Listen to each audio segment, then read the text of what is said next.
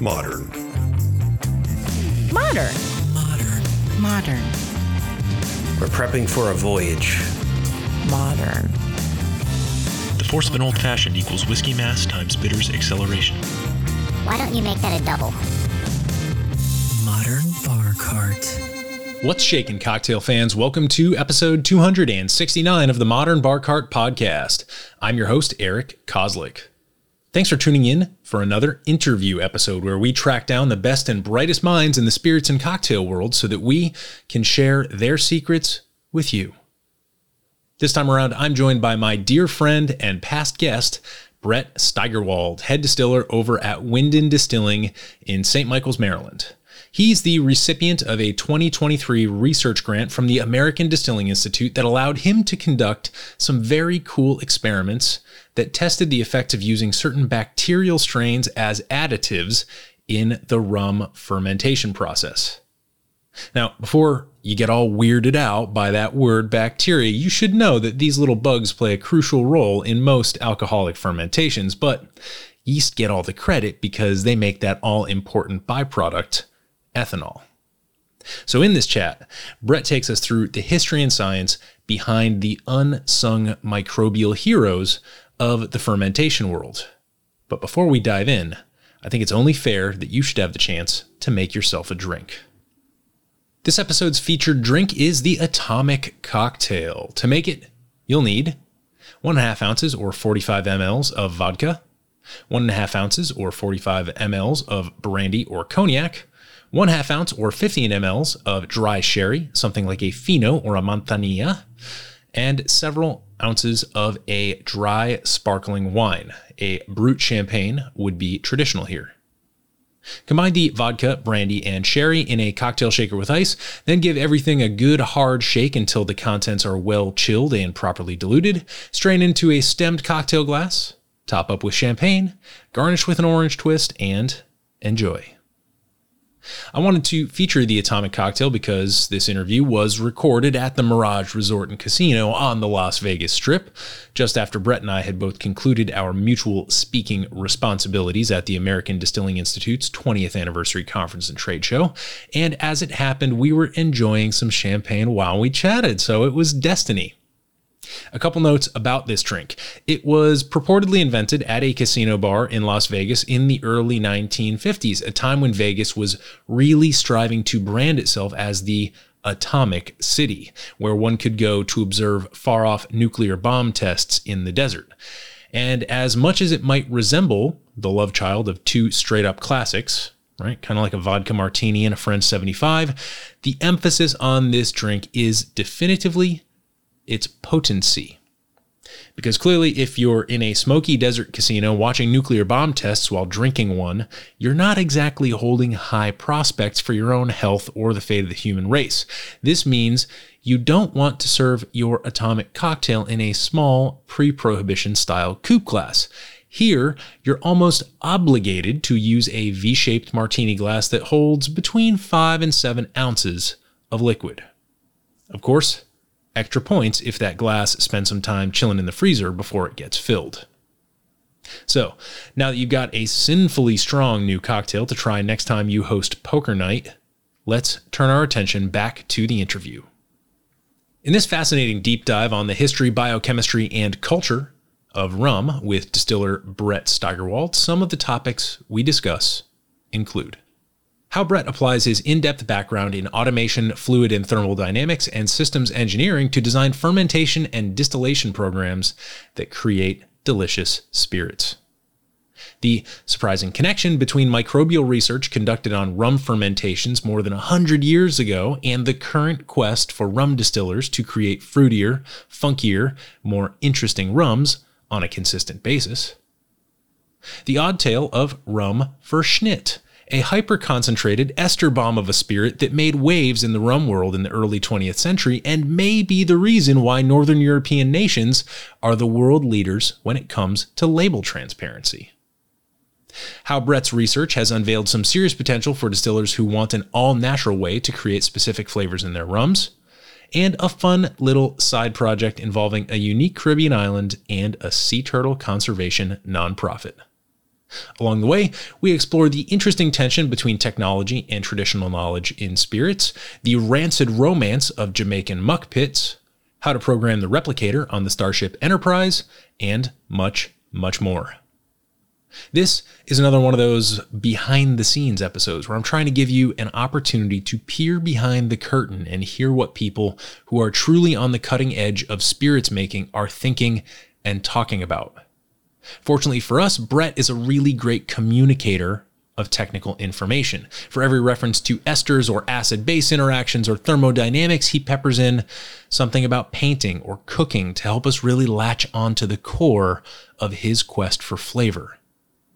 I also like this chat as a slight tonal departure from my normal interview style. We're face to face, sharing a bottle of champagne after several days of cross country travel and high pressure live speaking, and I take it as an opportunity to be a bit more playful with some of the back and forth with a dear friend. We'll have links to Brett's dissertation as well as the PowerPoint from his ADI presentation over on the show notes page. But for now, please enjoy this nerdy, funky, bacteria laced interview with my friend, distiller Brett Steigerwaldt. Toast. Cheers, man. Cheers. Brett Steigerwaldt, Hello, everyone. welcome to the Modern Bar Cart podcast. Again, welcome back. Um, for those of you who aren't familiar with our, our dear friend Brett, uh, we had a great Baijiu tasting with our friend Derek Sandhaus from Ming River Baijiu. Um, so we'll link to that episode in the show notes. But um, Brett, uh, we just got done with a couple of days of the American Distilling Institute's 20th anniversary conference and trade show, and uh, we got a little champy champs here. And uh, I just want to ask, uh, how you feeling? I'm Feeling pretty good. Feeling pretty good. It was a very long, very long road to, to get um, my dissertation done and, you know, present for ADI since I was their grant, uh, the research grant recipient. And it's just really exciting. There was a lot of interest in this, at least from many of the attendees. And I think there's going to be a lot more in the coming days when people contact me as they review those pictures and realize that I would have just sent them The slides if that they were all screenshotting. So, um, but yeah, no, it's good. There's a, it started a lot of conversation, and both Lallemand and Fermentis said immediately after that they probably had 15 to 20 people come over and talk to them about a lot of their products. Oh, cool. So that's cool. Well, it's good. Definitely. It's it's good to support our vendors, and I think as we chat here, we'll figure out what these what these folks are actually doing. But um, for folks who don't know, you are the head distiller at Lyon or Lyon Rum Wind and Distilling Company, correct? Yep. St. Michael's MD. Um, what kind of stuff are you doing over there when you're not doing crazy research for the American Distilling Institute from their grant? Um, well, right now, uh, we uh, the big focus is going to be on the blackberry rum. So when I get back, um, we're going to be getting it on oak, and then just doing the planning process to figure out racking, filtration before we do the demerara syrup sweetening, and then because this year's batch we picked 1,626 pounds of blackberries by hand from Emily's Produce in Cambridge, as well as another farm that was contributing. Um, this is the biggest batch ever, and we've done some rough math, but I think we're looking at like potentially 3,500 bottles, which compared to last year, which was, I think uh, we picked like 700 pounds, so it's a hu- it's a huge increase. You get three quarters of a ton, right? Uh, yeah, yeah, and uh, yeah, it's a lot of blackberries. Wow, wow. So that's that's that's the immediate one. But in general, um, I have a hand in every product that we make, and I have a hand in planning and coordinating all the logistics of making that and facilitating that successfully. And most importantly, exactly the same as the prior batches. Because if you um, if you can't make something that tastes like the last batch, you're not going to be in business for very long.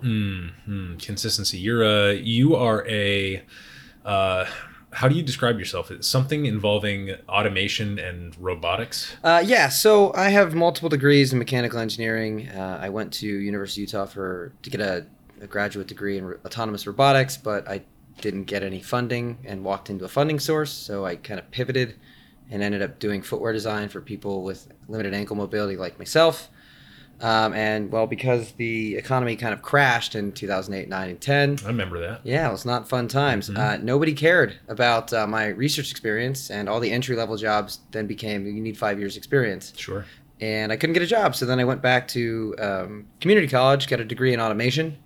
So it's technically called mechatronics. So think of where electronics and uh, controls come from the electrical world, meeting mechanical design and fabrication, and then you add in computer programming. So where those all meet, that Venn diagram, that's what I'm good at. So anything in a factory that is electromechanical or fluid or pneumatic that has inputs and outputs that you can control with like a micro like a microcontroller or a PLC system, so a programmable logic controller. Um, I know how to operate, design, run. So anytime if, if we ever wanted to automate the distillery, I could program everything. So like Raspberry Pis, Arduinos all over the place. That makes me so happy that Yeah. you know about that. Yeah. Oh, that, that actually I think makes my day. I, ju- I just know a couple of words that, No, that reference it. they're but, uh, they're real they're really fun and you could do a lot of it uh, a lot of this kind of stuff and like uh, my wife willoughby um, got to meet one of my friends when i used to work at bridgestone who had all these crazy automated devices at his house and he would have these giant street lights so the, the red um, yellow and green flashing and coordinating to the music that he would play because Yeah. he was an audiophile and uh, it was like going over to a mad scientist's house so Hmm. you can get all these things especially like the older the older uh, versions know, on ebay pretty cheap and you can practice and play with them but um, there's a lot you can do now Yeah. So you have a, a- if I were to summarize it, you have a you have a manufacturing process focus. yes i Right. um, i'm really good I I would say i can design mechanical systems in terms of like helping you pick gears and all of that but i'm much much better at um, determining like fluid and thermal systems and kind of figuring out well you know how do you design this to be most efficient for your process? And like uh, how do you size uh, the boiler that you'll need in terms of like uh, um, steam pressure and all of that in terms of heating? So basically if it's kind of like the work i'm doing at dominica. Um, you know i helped us select our boiler that we'll need. I helped us figure out the propane that we're going to need. I helped figure out exactly where they have to be located in the building for safety and all these other things. So yeah it's it's it, i'm kind of perfectly situated to to help start up distilleries in other places uh, for the most part. Now since i'm not a certified engineer i can't like put a stamp on the drawing which is fine but i can at least get you know get us almost all the way there and then a professional engineer will look at it over and be like yeah that yeah that works Oh, we'll get you a stamp. We'll get you. We'll get you a stamp, buddy. I, I'm yeah. We'll get you one One day. But uh, let's wrap up on Dominica. We'll get back to that. But what I want to focus on right now is, so you are this process and kind of like mechanical fluid thermal dynamics person, and I want to know what the hell all that has to do with rum. Well, I mean, it's simple. Um, you need energy to do fermentation and distillation. I mean, it's it's it's it's very simple. Like you, you have to be able to heat up liquids, cool down liquids, pump them over to things. Then, if you're doing distilling, you've got to have a way of heating them until boiling points to have your compounds separate, which we'll circle back to later on, I'm sure. And um, that's what it that's what it relates to. So, again, like I think distilling is is built upon harnessing these types of controls in some way, whether rudimentary or um, very like fine in terms of like fine process control, like a lot of the larger like con- uh, conglomerates or the bigger facilities that do have a little bit more automation. So those just allow you to um, better understand your process, and if you better understand your process and the intentions that you're trying to um, to bring to that, you can then make better spirits, at least in theory. There's a lot more to that because you have to understand the whole back end of that to to get there. But you know, I think that's very helpful for this industry. And oftentimes, I think you can go into a facility and, and tell if this is you know the person who maybe started it up came from um, like a engineering or science background versus somebody that came from a different background just by how they laid out everything just by just based on their process flows and all of that I think what you're what you're saying reminds me a lot, ironically, and I think this will actually get us into your research. It reminds me of the agave world in terms of I, I think what you described is a very mechanized, very advanced, very um, top down way of organizing a system to do the thermal mechanical things that you want it to do and to kind of work with these little microorganisms that we that we kind of harness to create the initial ferment for our for our spirits but i th- i think the other side of that coin is letting go a little bit right? Letting letting jesus take the wheel and saying like ooh all right well here i am in my in my like little corner my little microbiome my biome my microbiome of the world and mm-hmm. here's how my space works based on my experience and saying like whoa well you know and i think that's some of the romance of these really small artisanal ancestral style um, uh, like mezcal um, distilleries where they're doing a lot of stuff based on just knowledge and with very little automation or, or, or mechanization. And i think you can get there from both ways but it's interesting to have both both of those kind of mindsets in conversation when you're trying to think about how you want to make these products because and now I want to transition to your research you have a grant from the American Distilling Institute or you had a grant Yep. that, that you have fully executed and uh, in that grant you were doing some really fascinating research that I really enjoyed reading through about uh, rum production styles from old times, not super old times, but uh, old but recorded times um, uh, compared to today. And I would love to talk about that research and maybe we can get into that by having you explain to our listeners why you were throwing bacteria into what you are about to try and make a spirit out of. No, sure, and I and I get that, especially you know for all of us that have just recently gone through this you know pandemic over the last several years. Like everyone became Are you throwing viruses in too? no, That's messed up, dude. no, absolutely not. Uh, I don't I don't think that would even add any kind of useful component. So no, and I think that would be the first approach. I'm like, does a virus help in your fermentation? no. Okay, well then that's the that. Well, that's the straw for that. We're gonna have to just throw that aside. No, but you, but just to just to comment on what you said, distilling is very left and right brain, and you can you can design this very technical process, and you can understand it down to the finest detail. But still, there is an art because it's based on your sensory, it's based on your understanding, it's based on all these things. So when you look back at history, which is always a great place to start, just to give yourself context before you attempt something, because there's no sense in you wasting time if other people have proved that that just doesn't make sense. Um, because you know you might be a genius, but if, if many people haven't figured it out ahead of you, good luck to you. But you, there's probably a reason why that doesn't work.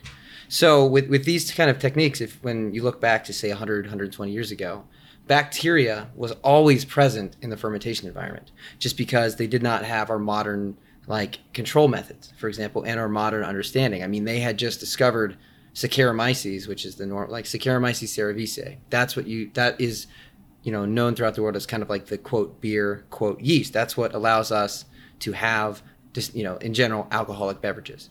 And there's other variations of that. Now, um, back then, they had literally just figured out that hey, this is what's actually happening in our fermentation. It's foaming at the top. Well, let's let's skim that, and we just got a microscope, so let's check it out. And, and then oh, yeah, yeah. Let's pause. I want to pause you there, Yeah. and I don't. Uh, I know that's a terrible place to interrupt because you were on a roll. But this is, I think, this is an important thing to know. Of like we, because we just got a microscope. This is something I was fascinated with because a lot of your research happens in the late 19th century. Yeah. And you're talking about Saccharomyces. And it's like, well, all right, maybe we didn't just get a microscope, but we just got a microscope capable of allowing us to distinguish between strains of yeast. Yeah. So the crazy thing is, and I'm not, uh, I probably should have done some research on this, but I was busy memorizing a keynote speech. which But you I, which you just absolutely crushed. thank you, I appreciate that. You that. will always hear me say that. but I want I'm, I'm curious as to the proximity of this research that you're citing. Is it closer to where we are now, or is it closer to the discovery of germ theory?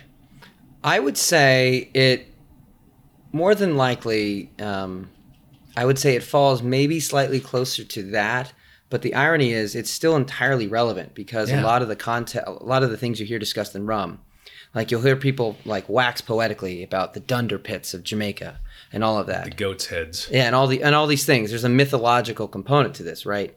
And even when like those distilleries would shut down, I, I can't remember which one it was in Jamaica, but the locals there kept that pit alive with the hope of it one day being utilized again to make their beloved rum. So it obviously still is relevant. I mean, like why on earth would if, if there was a you know a big pond in the back that smelled terrible, but it made great rum back when the distillery was going, like I I mean, this is like this is like you're almost like fanboy territory here. It's like I love this stuff. Like somebody's trying to keep it going, but it's still very relevant because a lot of the same topics people talk about, they're they're they're basically almost reinventing. But when you look back 120 years, it was all documented. And even though they didn't have our modern understanding of everything, they still knew enough where they could do trial and error ratios of we'll add a little bit of this, we'll add a little bit of that, and just kind of see what happens. And they'll distill it in this way, and then you can kind of track it. So I thought to myself, like, well, okay, going back to your bacteria question, why do we want to use bacteria? Well, you know, if you're brand new to like doing any kind of fermentation or if you're doing any kind of distillation, I would strongly encourage whoever that is to just, I would say, pick a yeast, maybe talk to a supplier or go to like your local, you know, brew house supply place Yep. and say, okay, I, I just want to do a very simple fermentation. Say I got apple juice or whatever, right? What do you think is going to ferment that really well? And they're like, oh, okay, cool. You're making a cider, cool. We'll just try to make you a basic cider. Well, all apple brandy is is distilled cider, right? It's just slightly different cider, but it's cider. So I would recommend that you would bring that to some kind of sterile way, like you would boil it, you'd cool it to whatever the yeast needs. You throw in the yeast, you ferment it, and then you would distill it. And then over time, you would understand exactly how that yeast reacts. And that is one one of the what one of the researchers way back in 1903 was advocating. The But- clean- like a clean style. Right? Very clean, low bacteria, and you have a known yeast. So you Right. know the yeast that you're going into. There's nothing in that because you boiled it. Anything that might have been present, any micro or, microorganisms, would most than likely be be killed during that boiling step.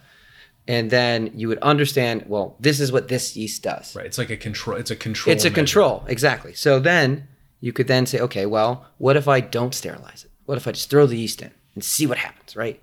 Okay, well, over time, some trial and error, just like they were doing 120 years ago, you would eventually figure out, well, how does that affect my distillate, right? So, what kind of brandy in this case would be produced? And if you still had your old stuff, you could then taste. And I would assume if you're going through all this effort to try to make something or at least understand it in a rudimentary scientific way, you would at least take notes. So at the end of that whole thing, you would have an understanding okay, well, when I did sterile, this is what it tastes like. Well, hey, this thing with a little bit of bacteria or not being non-sterile is a little more interesting. Hmm. I wonder why. Okay, well, luckily, we know now that those bacteria create these acids, right? And those acids eventually lead to flavors through the metabolism into the yeast and other conditions. And I can go sciencey or not, but oftentimes in the rum world, you hear people talk about this thing called esters. Mm. Well, what are esters?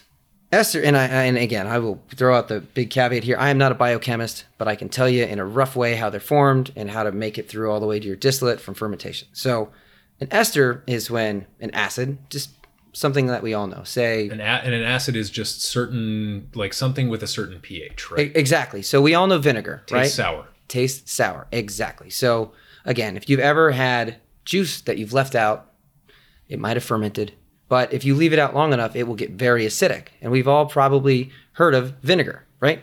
Vinegar comes from many different sources, but just let's say grapes, right? So if you allow grape juice to sit, it'll ferment, so you'll get some alcohol, but then over time with that oxidation, it'll eventually become acid. So you'll have acetic acid that just comes from a bacteria that's there. So then if you were to have an alcohol rich environment and you added that acetic acid in, you in theory would be on the way to making an ester. So an ester is just an acid plus excuse me, an acid plus an alcohol. Hmm. So depending on what acid that is, you'll get different esters. Hmm. And these esters, especially in the rum world, and this is something I think is worth noting and pausing on here. When we talk about funky rum or grassy rum, or, and like, we all know that rum is this incredibly diverse spirits category. It's uh, what Matt Pietrek calls a bump, bump, bump meta category. Yeah. there's all these types of esters, and the appreciation of the esters in rum is something that actually transcends all those categories. So I think it's worthwhile for us to think about these not just like it's uh, you know it comes up a lot in the discussions of Jamaican rum, funky, estery, oh yeah, hogo, whatever. Um, but it's not just in super funky Jamaican rum and and esters. You know, one of the things that that you'll appreciate if you were to read through your dissertation is that esters can be easily measured and that they sort of correspond to these different styles of rum Yeah. right so can you fast forward us to the point where this research that started happening in like the 1890s eventually got to the point where people were starting to classify these rums based on ester concentrations Yeah, absolutely. Um, so back uh, between 1890 and 1920s, they started to have rudimentary classifications of Jamaican rum. And the reason I went to Jamaica mainly is because there's a lot of things that are documented there. And at the time, in terms of like the rum, in english right. Right in english. So that that's the big challenge when you're looking back um, at history is you know these islands you know still colonial territories at this time. You know you had english speaking islands french spanish and then you also had portuguese influence depending on where you are in the world. So in that language family you'd had english resources french spanish and portuguese. Well I speak English, obviously, and I understand enough French to be able to read those things. But again, it, it is a big challenge to kind of understand the context when you read that. So it takes, it could take me two hours to read like 10 pages to really understand what you're going on. So I just said, okay, I'm just going to go just with Jamaica because a lot of people talk about it. And a lot of those things that I mentioned earlier, like Dunder and all that, people still talk about it. So I was like, okay, let's, how do I make a big impact for people in the rum world or potentially getting into it because they may be fans of these, you know, big flavorful rums. And um, so during the from 1890 to 1920, as they started to better understand, well, how do fermentations lead to this? You know, distillers, and again, they may not have had may not have had the science, but they could tell when the rum produced was very heavy, or the rum produced was very light. So oftentimes they would just change a component. So if you're doing rum today, and just say you're just doing it from molasses, you're going to have water and molasses. You're going to dilute it to whatever sugar concentration or Brix level or specific gravity, um, and then you're going to add a yeast at a certain ratio because you know they'll give you a range. And through trial and error, you'll end up perfecting that for whatever it is your process. And if you're using, say, a this, the Saccharomyces yeast that I talked about earlier, you're going to end up with a rum that is going to be lighter in body, It'll have principal aromas of certain types of, you know, chemical compounds, those esters, and it'll have a certain range, right? So they started to realize because they could then quantify that in a scientific way that okay, when we do it this way, we get this style of rum with this many esters. But if we allow the fermentation to go longer, or we have different components to it, maybe adding those acids or these bacteria that would be creating this acid, you could have a more flavorful rum it would just take longer for your fermentation. And then you would have to let it, like, say, rest a little bit because the yeast are doing their thing in the beginning and the bacteria tend to do it a little bit later. And as they understood that in a rudimentary way, they could make much more flavorful rums. So over time, they were able to classify that to like more or less light, medium, heavy, and then like super heavy. and what was the super heavy one The the super heavy one is what they would just call flavored, right? So you what about the germans Oh yeah, so the they- Germans. yeah, they would call it flavored or German. Well, why would it be called German rum? Because back during the 1890s, up until about World War One, Germany had a huge tariff on imported spirits to protect their home market, and the Germans really liked rum, but in order to import it, it would be it would be very expensive for people in Germany and also for the people exporting it from Jamaica. So ingenious chemists and other distillers realized if we could just figure out a way to more efficiently make these really funky, strong, high ester or fla- flavored or German style rums, you could have a bigger market share in that in that region. And then because the people there are still blending whatever rums they're importing, you could still make an authentic Jamaican blended rum. Um, and one of the reasons that they even got into this in the first place was there was this product um, called rum verschnitt, which was more or less they would they would have I would say um, some kind of like neutral distillate produced maybe say from potato or grain or something that's A- NGS. Eh, More or less, yes. Yeah. They would have an NGS and then they would add a little bit of Jamaican or other kind of components to simulate that. Um, and again, this is right. Like if you look back in America, this was this was happening in the U.S. And this is what led to, like, say, the Bottled in Bond Act. It was like a Food Safety Act, right? Yeah. Same thing happening there because that fake rum product, which is still around today, by the way, um, was starting to affect their ability to do business in Germany. So the the people selling it and buying it in Germany were contacting those um, producers in Jamaica, say, "Hey, like we need we need a we need a we need more flavorful products here because it'll help us be able to make authentic Jamaican blended rums for sale in our home market." And I think we in this way we can kind of hold off this you know this phony from like taking our business. So would you say, and I might be completely just whiffing on this assumption, but one thing I know about um, certain things like additives in the rum world Yeah. is that if you look on like a US or English language website, generally you're not going to see any of the additives. But if you go to a German website, Or any of the Scandinavian, Scandinavian, countries. they have to list all their additives. Do you think that that might be partially in, in a reaction to that sort of trend? Yeah, I mean, I, I I think so because as once people started to understand that these additives had a negative effect, and then it could potentially be detrimental to somebody's health or other things, they would have a reason to do something about it. And in the rum world, and again, like I used to drink cheap rum in college before I really knew anything.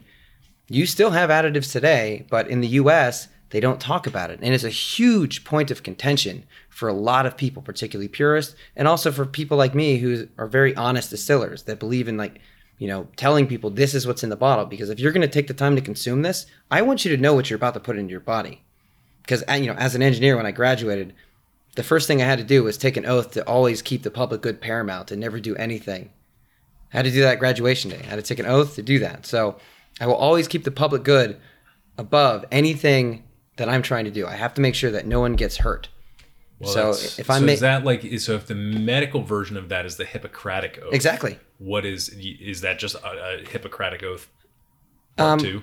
Yeah, I would say it's something like that, but it's you like it, it basically you you swear um, when you when you graduate at least you know not everyone does this but like I, I was a part of this this thing called the Order of the Engineer. It was part of my graduation ceremony. You get a little pinky ring and all this stuff. Ooh, I don't see it. Yeah, well I know I didn't I didn't bring it this time and also it doesn't quite fit. It keeps falling off. It's Vegas, baby. You should have a pinky ring. I know I should, but so when you do this, you have to you have to swear that you will never put the public at risk because oftentimes you'll have pressure, say you're an engineer, to meet deadlines where they are not going to tell you per se to cut corners, but they're going to say we really need to get this done, and it is your duty to stand firm and say no.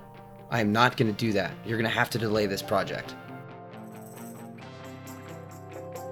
Hello, modern bar cart listeners. It's Jordan Hughes from High Proof Preacher. I wanted to let you know about my new cocktail and product photography e course called Cocktail Camera 101, and it is now open for new members. The course is all online, it's self paced, and you have lifetime access to the material. So go to cocktailcamera.com slash 101 to enroll and use the code the modern bar cart, all caps, no spaces, for 75% off enrollment. I hope you check it out and learn how to up your cocktail and bar photography game with me. Cheers. So how does this relate to the esters? So how does that all relate to the esters? Well, so backing up from you know them importing this to deal with that whole fake pro, like, it sounds like a flavor extract. It sounds like a really intense flavor extract. So are you saying that with the rum Verschnitt in Germany in the 1900 to 1920 range, there were detrimental health effects? Um, I'm not necessarily saying that. I just know that that was one of the impetus for them doing this very high ester process. And again, like they would do this process. Say they were making a very like good, easy drinking, maybe lower ester rum, right? So think of your everyday like a like a just a mixing rum, not Sure. A daiquiri uh, rum. Yeah, like a daiquiri rum. Makes a great daiquiri. Um, you may add it may add different mouthfeels, but in general, you can use it for that. You can sip it on its own, but it's made it's made for cocktailing, right? Yeah.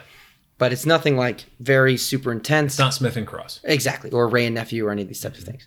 So, I can't necessarily speak to whether or not it was detrimental on, on the health side in, say, Germany, but there is evidence to suggest that that was the reason for them going into that route to begin with. Now, when they did that, when they make these really heavy, flavorful rums, it was very detrimental to their standard process to make that lighter rum Uh, I see. In terms of efficiency. in terms of efficiency. I because, see. say, for example, you use dunder. Well, dunder is just when you drain the still, right? So you've done your fermentation, you're going to do your first distillation. It's called a stripping run.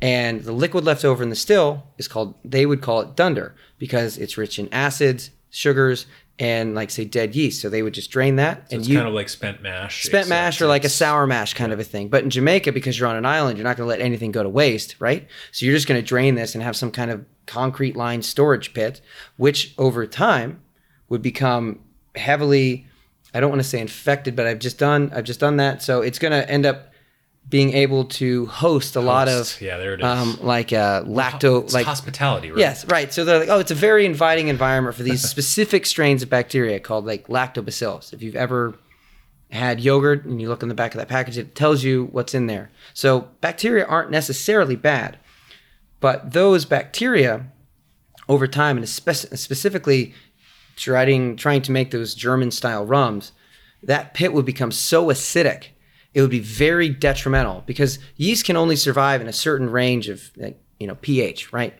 So when they would use this as a as a dilution agent or an acidifying agent or whatever for their process, it would start to negatively affect their ability to make you know their bread and butter type of rum, that common mixing rum.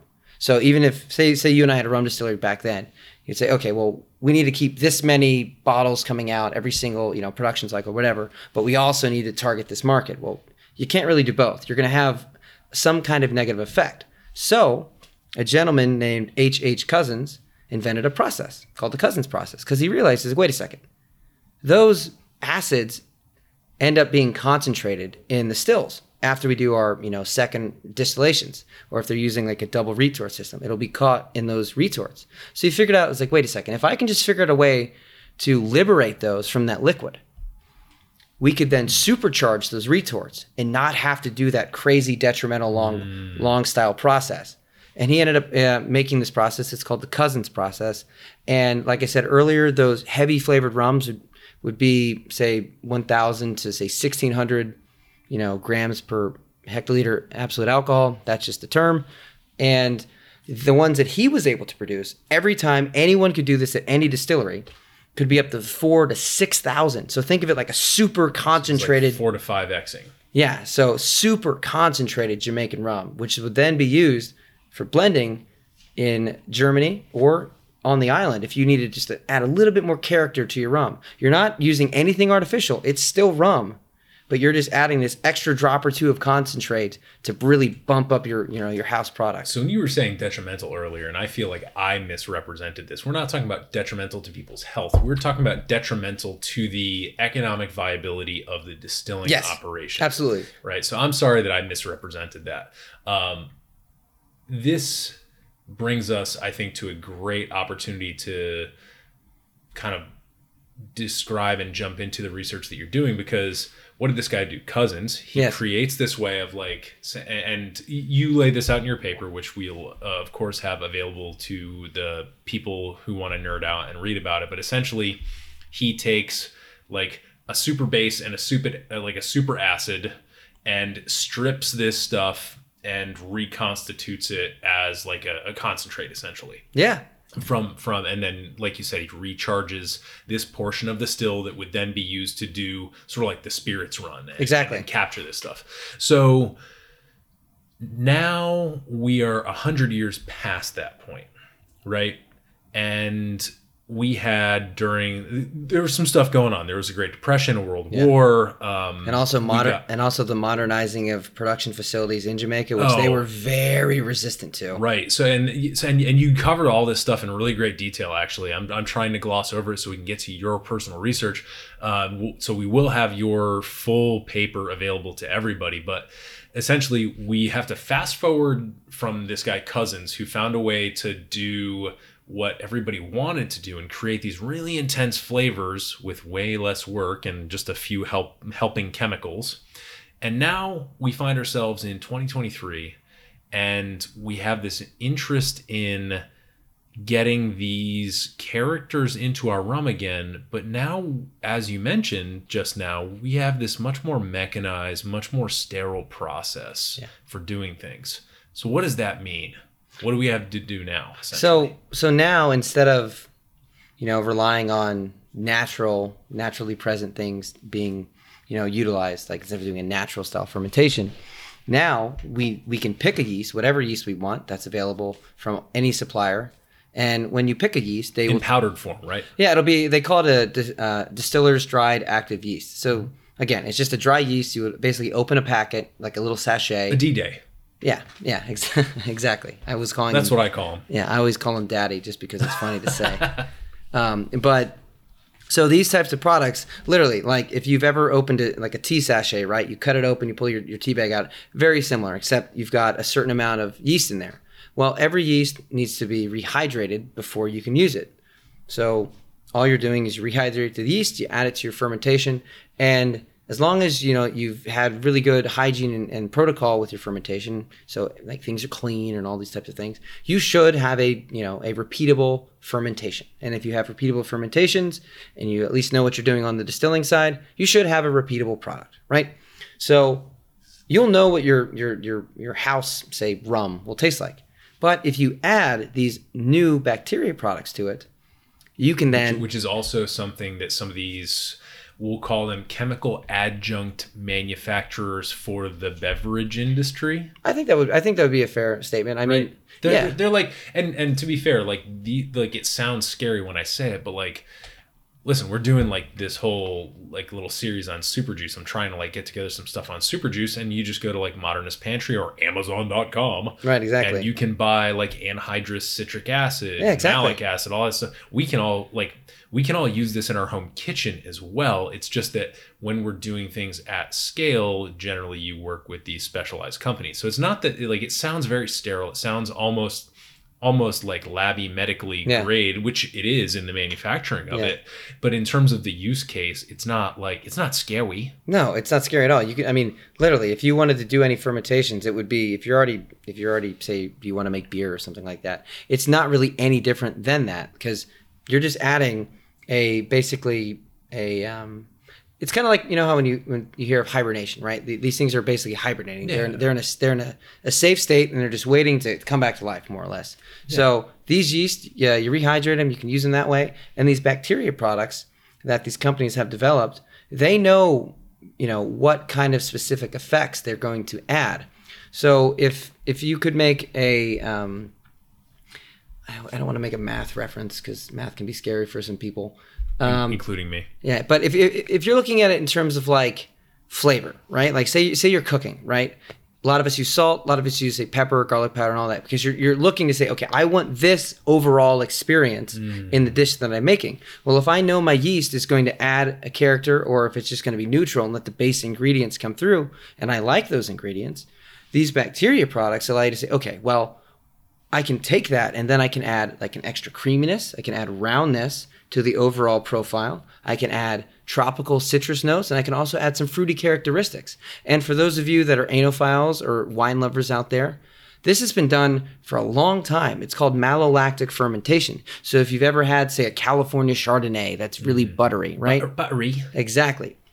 Those that type of richness and mouthfeel comes from that extra added bacteria. It doesn't hurt you, but it just makes things taste better if you know what you're doing. paging rombauer yeah, absolutely. And you know, for those of you that may still not quite understand when I talk about esters, if you've ever had, say, like a New Zealand Sauvignon Blanc, and you smell that, and you're like, man, that's oh, it's grapefruit. I get passion fruit.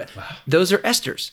So an alcohol was ba- bonded to an acid during the fermentation process and created this lovely, flavorful, aromatic, and tasty, you know, you know, mm-hmm. thing. And that's all we're doing. But with modern with modern techniques now, it allows you to pick and choose a lot. Like for example, if for your listeners out there, if you've ever had a Hefeweizen, say from Germany, like a Weihenstephaner or something like Oh, yeah. that, you're gonna get like banana notes. You're gonna get clove. Well, guess what? If you use a Hefeweizen style yeast to make rum, guess what you're gonna get in your rum? Besides your base ingredients adding something, you're also gonna get banana and clove. So now, if you're thinking like, I hope you're thinking, you're like, wait a second. If I have this yeast to add this profile, and I know what the bacteria is gonna do, now it gets really fun because you can kind of pick and choose, and it's going to be a little bit of a trial and error process. But don't worry, it's not that hard. have to dial it in. Yeah. But it's the but in principle, if I want banana and clove plus Whatever. X, Yeah, exactly. We are we are rapidly approaching um, a day and age where you'll be able to literally pick and choose what flavors you want in an all natural way. You're nothing's artificial. You're just using things. hard, it's just stalled and isolated. right? Exactly. Which our friend, we got to put a plug for our friend Faye Johnson. Yeah, absolutely. who is the yeast queen. Oh my God. did all of this amazing research with it, right? So like we know, like you like yes, uh, is it very sciency, very sterile, very cryogenic? Absolutely. But yet, when you open that little sachet, like you were saying, you literally you tear open the foil packet, you pull it out, you rehydrate it, and suddenly it's as if you had gone back in time to the 1890s to 1920s and took a ladle scoop not literally okay Yeah, sure, this sure. is not literal we're doing it in a cleaner more yeah, more controlled way but it's kind of like going back in time and taking that ladle scoop out of the dunder pit Yeah, exactly. Yeah. And I mean, it's like, look, I remember when I was five years old learning how to paint. I, whatever I painted was crap, but my parents still loved it anyways. But we all remember that little like eight or nine or ten color palette, right? Yes. What did you have to do? You had to dip your brush in water and then mix it into that powder, and guess what you got? You got this kind of liquidy color. It's exactly the same thing. Oh, I want a little bit of blue, I want a little bit of red, but instead of colors, you're adding flavor characteristics. i love that you're using spices and colored pigments as a metaphor for the like bacteria and yeast interaction because i think that's perfect. Mm-hmm. And like i was like i wasn't worried. I knew we'd get here. But the stuff that you're doing is very very technically complicated. And i don't say that to puff you up and i don't say that to scare people away. I just say that to acknowledge the skill set that you bring to the table to make this research possible is to be able to say okay here's all these really technical things that need to happen to make this possible and by the way the long and the short of it is we got a paint palette of flavors now Exactly. And the best part is, and I that's I've had some private conversations with some of the suppliers who I'm not going to name, but there's even more exciting stuff coming because some of- viruses i knew it no, no viruses. No, no, no, no. But some of some of the some of these yeast strains that they isolated way back when and were playing with way back when, we are finally about to start getting to play with.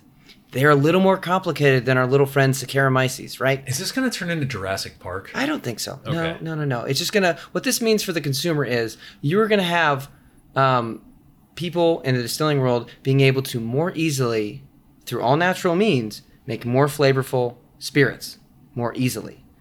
And if you have, you know, if you've got a small distillery, you know, in your neighborhood, and sometimes their stuff is that like they've got you know product you know and it's batch one versus batch 10 there might be some differences right because There they're will still be figuring some differences. oh actually yeah that's Yeah. a that's a good point there definitely be differences Yeah, but but but over time you will see that it'll become so much easier to have repeated success in this because through through the efforts. And again I'm, I'm just using what they've been able to create because these companies are the ones doing all the heavy lifting because they're the ones that have to be able to make this repeatable every single time.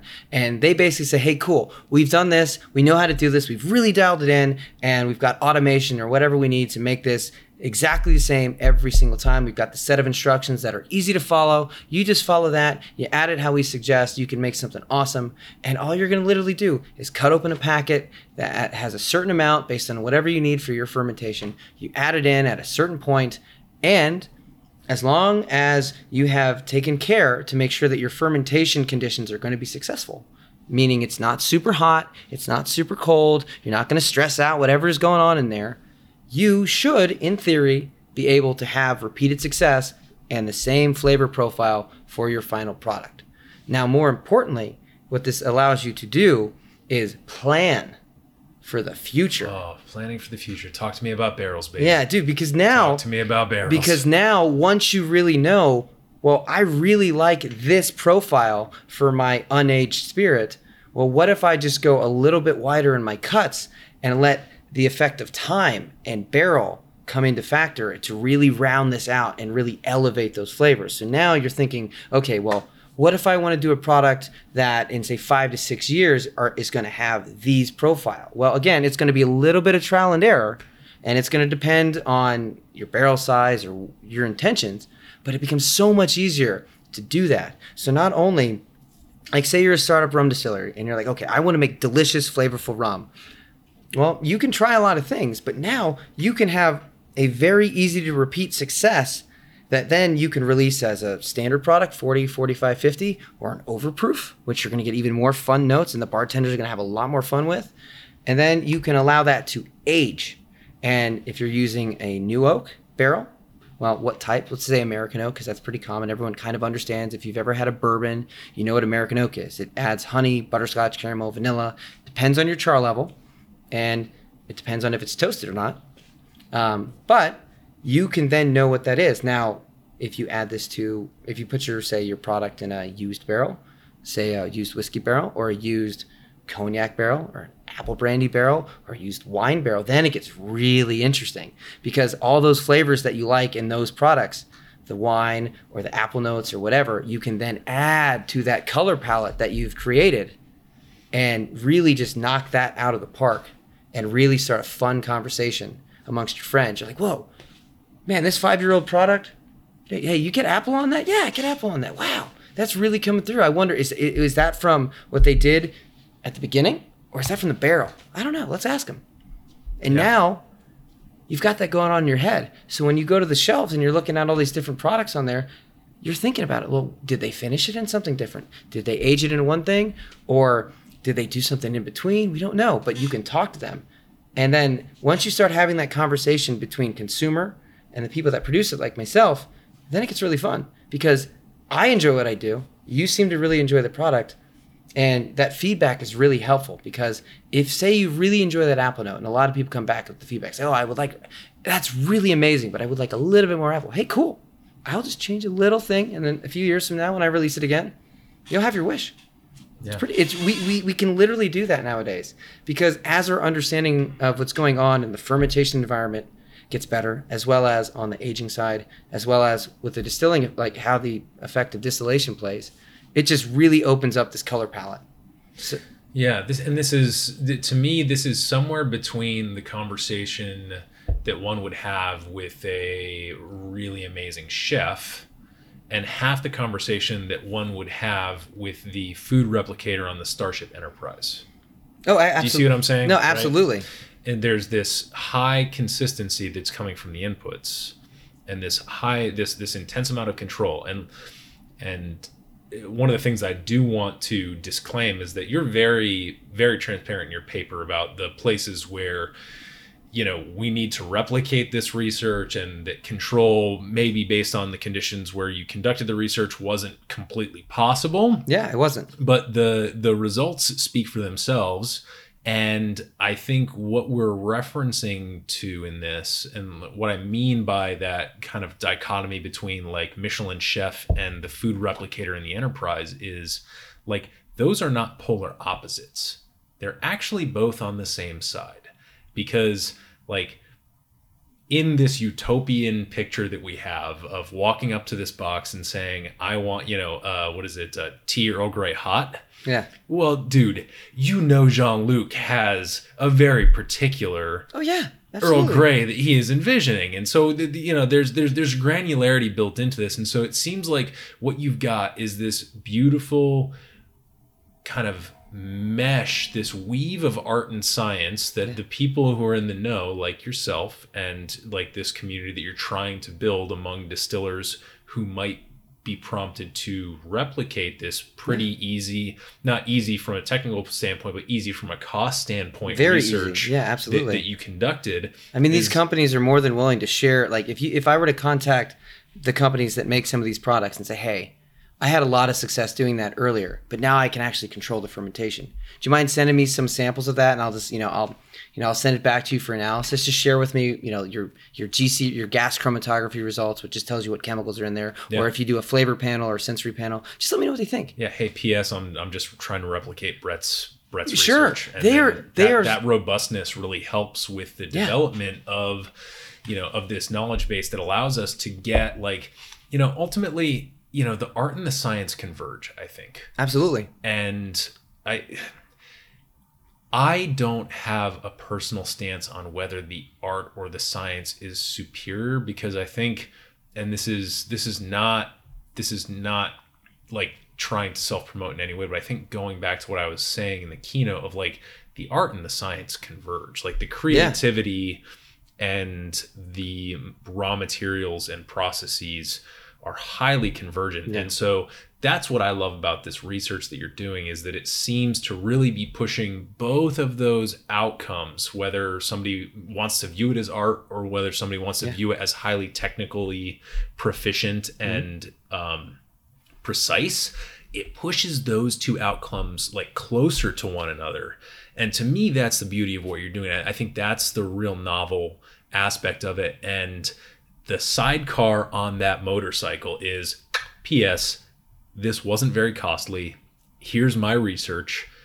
Please replicate it. Correct me if i'm wrong. No, I mean that's exactly it. The whole point of me doing this, and the whole point of me being able to present this at the conference, um, you know, besides completing requirements for a master's degree, was just to start a conversation and say, look, I'm at a small facility, and like, not giving you all the like the the numbers and like the cost behind things. It's like I used a couple of stainless steel drums with stainless steel lids. Yeah. I had a scale. I had a way of heating up liquid. I had a way of mixing the sugar, the water, and the molasses together. I had a way of rehydrating these okay that's not that many things. I mean you could do this small scale in your kitchen with a few with a few pots and pans. Like literally if you're doing Yep. super small scale. And you had those photos in your Yeah. presentation deck yeah. Right exactly. And it's like you this is very easy to repeat. I'm not trying to get to the moon. I'm just saying hey this company released this product. I used a very standard commonly used yeast in this industry. If you're trying to better understand your raw ingredients because it's very neutral and it usually does not have fermentation problems so you can really understand well if do i want this much molasses this much sugar or all those types of things and okay, cool. I was able to have this success, and I can't even control the temperature of my fermentations because our production environment is just at the will of the weather, right? Yep. Okay, if I can do this there, imagine if you just could control that. Because we can't, I, I we couldn't, but you might be able to. You can have so much success. Now, if you are going to investigate this, just talk about it. Go on to forums. Go tech like tell adi hey i did this. Can you let other rum distillers that are potentially doing this because they know who's doing what. You know just let them know here's the successes that i had here's the failures that i had and let's talk. Because you know i really believe in the distilled spirits products that are made in this country whether regardless of what raw ingredient they go to but since i'm in rum i'll just say american rum. And if we all believe in american rum and want american rum to be perceived around the world to the quality level that we think it is well, we need to talk about it because if there's only a handful of us that are actually investigating this stuff and actually being able to benefit from that, that doesn't help the wider industry. But if everyone can easily access that and call me and talk to me and say, hey, man, I tried that. I had issues. I'm like, well, what'd you do? Oh, well, try this next time and just let me know. And here, here's what I did. I'll, I'll continue to try to send you resources. We can all make better stuff. And I can tell you from the consumer perspective, because I also am a consumer, that helps me too, right? Because when I go travel, I always see who's making fun rum, and I love it when I grab a bottle of rum and I'm, you know, surprised. I'm like, damn, that is really good. And I call them up or I email them and say, man, your rum is fantastic. Do you mind me asking what you did? And people are like, ah, I'm like, but I'm not trying to recreate your product in Maryland. We, we, we do very well with what we're doing. Yeah. But there's other people that would like to know. And, you know, again, the more people making good stuff, the better it is for everyone, consumer and producer. Well, that's the paradox again of the Starship Enterprise Yeah. replicator, right? Is that it doesn't just because they have synthehol and just because Yeah. they can have whatever they want just replicated for them out of a box doesn't mean they still don't bring on these exotic things onto the deck. So there's there's room for everybody. This is not Exactly. this is not a, a existent like the the the standardization of some of these tex- techniques does not represent an existential threat to anybody. No, it doesn't. represents a opportunity to dial things in more for everybody. Exactly. And so I so I well, I think we can probably leave it at that in terms of the research. Uh, for the listeners, we'll have all of this stuff available to you. Slides. We'll have the the the, the um, dissertation paper available to you. You can just email me podcast at modernbarcart.com. I'll throw it all at you. Maybe you have even better scientific literacy than I do, and you can you can uh, you can get through it even better uh, with an understanding than I did. But I want to talk before we run out of time here about the fun project you're doing with sea turtles. Oh yeah, Talk yeah. to me about turts. So yeah, I uh, very, right at the very beginning, I was talking about the project that I'm doing in Dominica, and um, so when you're in the distilling world or in the alcohol beverage space, um, life is interesting to say to say the least. You suddenly become popular with people that you never thought you'd be popular with. I still that still hasn't happened with me. I don't know. People people apparently really like rum where I live, and they was like, Okay. "Oh, that's great. Come to my party. Bring some bottles." I said, "Okay, that's great." Um, They don't say bring Eric though. I would. Oh, you I think would. I think you're charming. okay, fine. and a lot of people I know think you're charming. So, um, but no, as as a rum distiller, you know, you have interesting people come through that tasting room, right? We've all gone to different distilleries, and we've just seen the personality when you walk in, and you have different personalities coming in that door to try your stuff, right? So what happened was a gentleman came into the distillery, um, talked to the owner, and she called me, and you know, Jamie said, "Hey, I need you to come to the distillery, talk to this gentleman," and he was looking for a way of having some kind of sustainable way to do, and a sus- a, a um, sustainable way to do sustainability. I know I said sustainability twice, but think of it this way: if you're doing a nonprofit, right, you're trying to help people. Probably right. That's usually what nonprofits are about, or animals, or there's a cause behind it. Sure. But outside of going asking like you know applying for grants or to generous donations or whatever how do you keep that going You're talking about a sustainable funding base. that's the word for i was the looking project. for yes Yeah, yeah, yeah. so how do you Makes sense. sustainably fund this n- this project with noble goals and ambition well this person realized well this you know i'm working on dominica to help you know um, save the sea turtles there those are hawksbill or leatherback so leather Domi- the, the Dominican Republic? uh, no, Dominica. So Dominica, uh, a lot of people think it's the Dominican Republic, and they're like, "Oh, I love Punta Cana." Wrong island. So Dominica is located south of Guadeloupe, or you know, some people call it Guadalupe, and Marie Galante, and north of Martinique. It's kind of right in the middle of the Caribbean. If you find Barbados and kind of draw a line at an angle um, to the northwest, you'll kind of hit it. It's very easty, right? Yeah, it's it's very easty. It's got seven active volcanoes, 365 rivers. It's a lush jungle paradise. and- Oldest, oldest, or youngest island in the Caribbean. It- it, um, I don't know about the age of the island, but I do According, know. according to Wikipedia, dude, it is Oh. the youngest island. Well, the then, yeah, it's the youngest island island. form.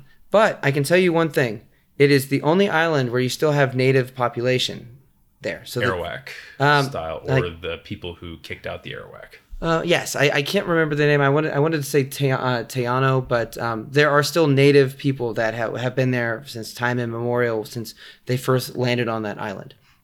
Well, Dominica is besides being known for all those things, it's known for being a nature's paradise. And they take conservation on that island very seriously because everyone loves the things that are there. The birds, the animals, the, the turtles. And this project and the goals of this are to figure out a um, sustainable way of supporting these conservation efforts. And luckily, sugarcane grows on the island really easily. There's four different types. You know, unfortunately, I only have the local names. I don't actually know what strains they are, and that really doesn't matter. But I can tell you this: it makes great rum. So Heyo. we are currently in the process of getting this distillery up to full production.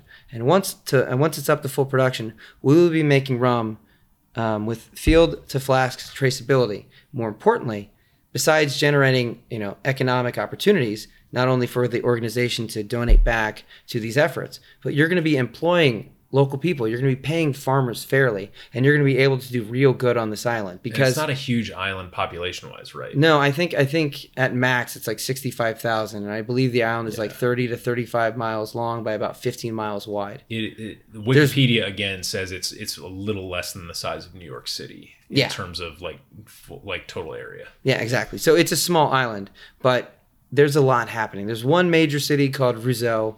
Uh, this distillery is located on the east side, um, called Ro- it's uh, Rosalie Bay Distilling. It's right next to um, Rosalie Bay, this eco hotel, which is a, has a beautiful beachfront property where tur- sea turtles come in in the evenings to nest. And if you're lucky enough to be there when there's a nesting event, it's truly um, something amazing to see. These these ancient turtles that have been around and somehow survived since dinosaur times are still coming to this beach. They lay their eggs, and when those turtles are born, they will go out and do whatever it is turtle stuff do. But when they come back, it's it's a really cool sight to see. Yeah. So we've got this, and what I love about this is like the so like how did sugarcane get to that island? Was it naturally occurring?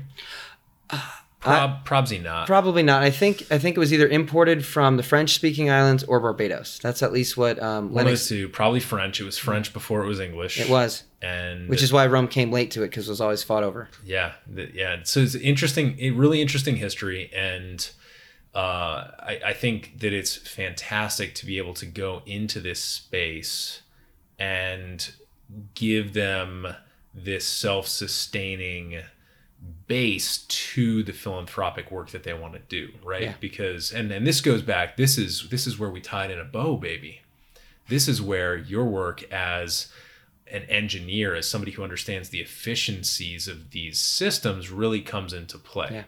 Right because we have this very old thing and and and on dominica they don't have like a super strong rum culture they have they have a they have a long standing cane culture and they have the capacity and certainly have produced rum in the past but it's not this you don't think you don't think uh jamaica Cuba, Dominica. It's like no, it's like you think Barbados, you think Right, exactly. Demerara, you think like you know, so it doesn't really have this really um, a, a super big presence in the world, and so you have this opportunity to go in, do some real good in terms of using efficiency but you're doing it in this beautiful natural context where they have this real like the I, I encourage folks to look up the island because yes it's not the dominican republic it's dominica that third syllable gets the accent right Exactly. dominica Yeah. and look it up. Like this is i think for me i looked it up this afternoon while i had some downtime and i got really excited by just the beauty of this island. And like yes okay ecotourism turtles okay fine good. That's good for some people.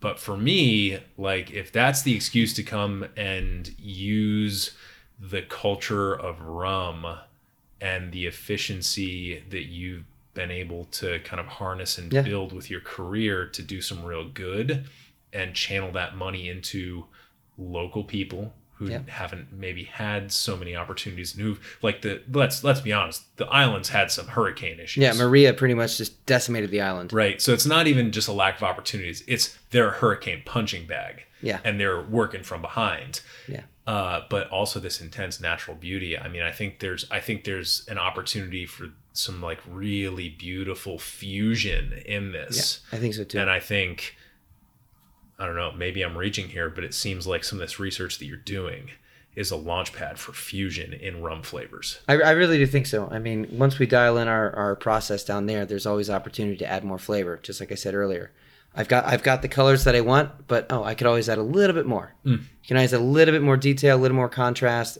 and that's all we're trying to do with these products. Hmm. Hmm. You sound like a Sephora makeup artist. Oh, I'm just gonna add a little, little contrast, a little contour here. uh, well, Brett Steigerwaldt, we are at time.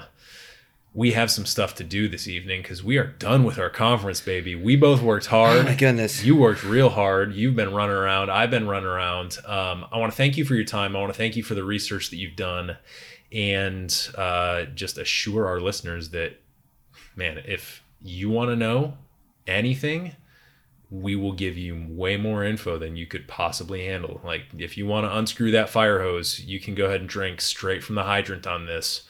And we'll give it right to you. So, uh, Brett, is there anything that you want to make sure we hit before we close out here and go about our uh, very wholesome, probably very sober evening here in uh, the city of uh, of the Vegas?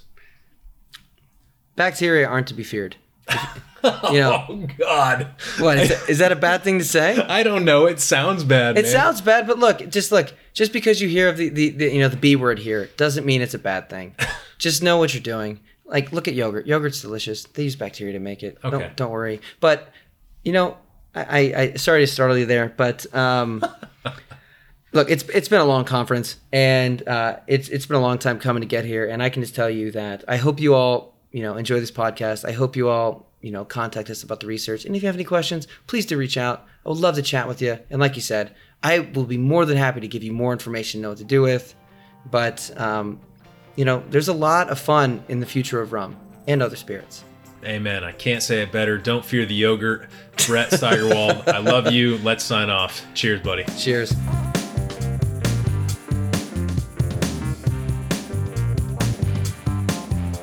Hey, everybody, thanks for listening. If you enjoyed this episode, there's two big things you can do for us here at Modern Bar Cart. One would be to tell your friends and family if you think they'd enjoy listening to us talk about cocktails.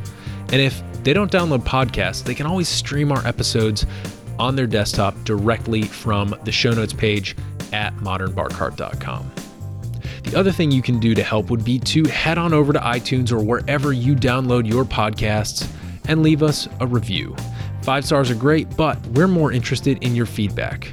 And the beauty is, the more reviews we have, the easier it will be for other folks out there to learn about our show. We're trying to start a cocktail revolution here, and by spreading the word, you're helping us fight the good fight. You can always reach us by emailing podcast at modernbarcart.com if you're looking for cocktail or bartending advice, or if you're a pro who would like to pull up a mic and be interviewed for all to hear. Also, definitely follow us on Instagram and Facebook at Modern Bar Cart for cocktail porn, recipes, and entertaining tips.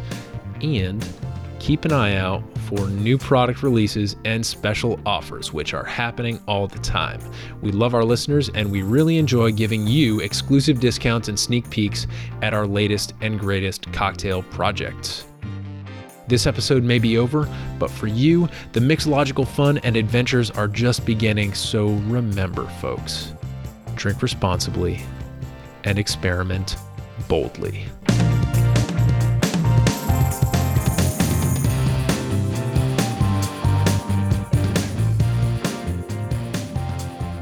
This episode was made possible with editing and sound design by Samantha Reed, rum fermentation and distilling insights courtesy of Brett Steigerwaldt, a generous and timely grant from the American Distilling Institute, and a little bit of champagne sippin' interview magic by yours truly. This has been a Modern Bar Cart production, copyright 2023.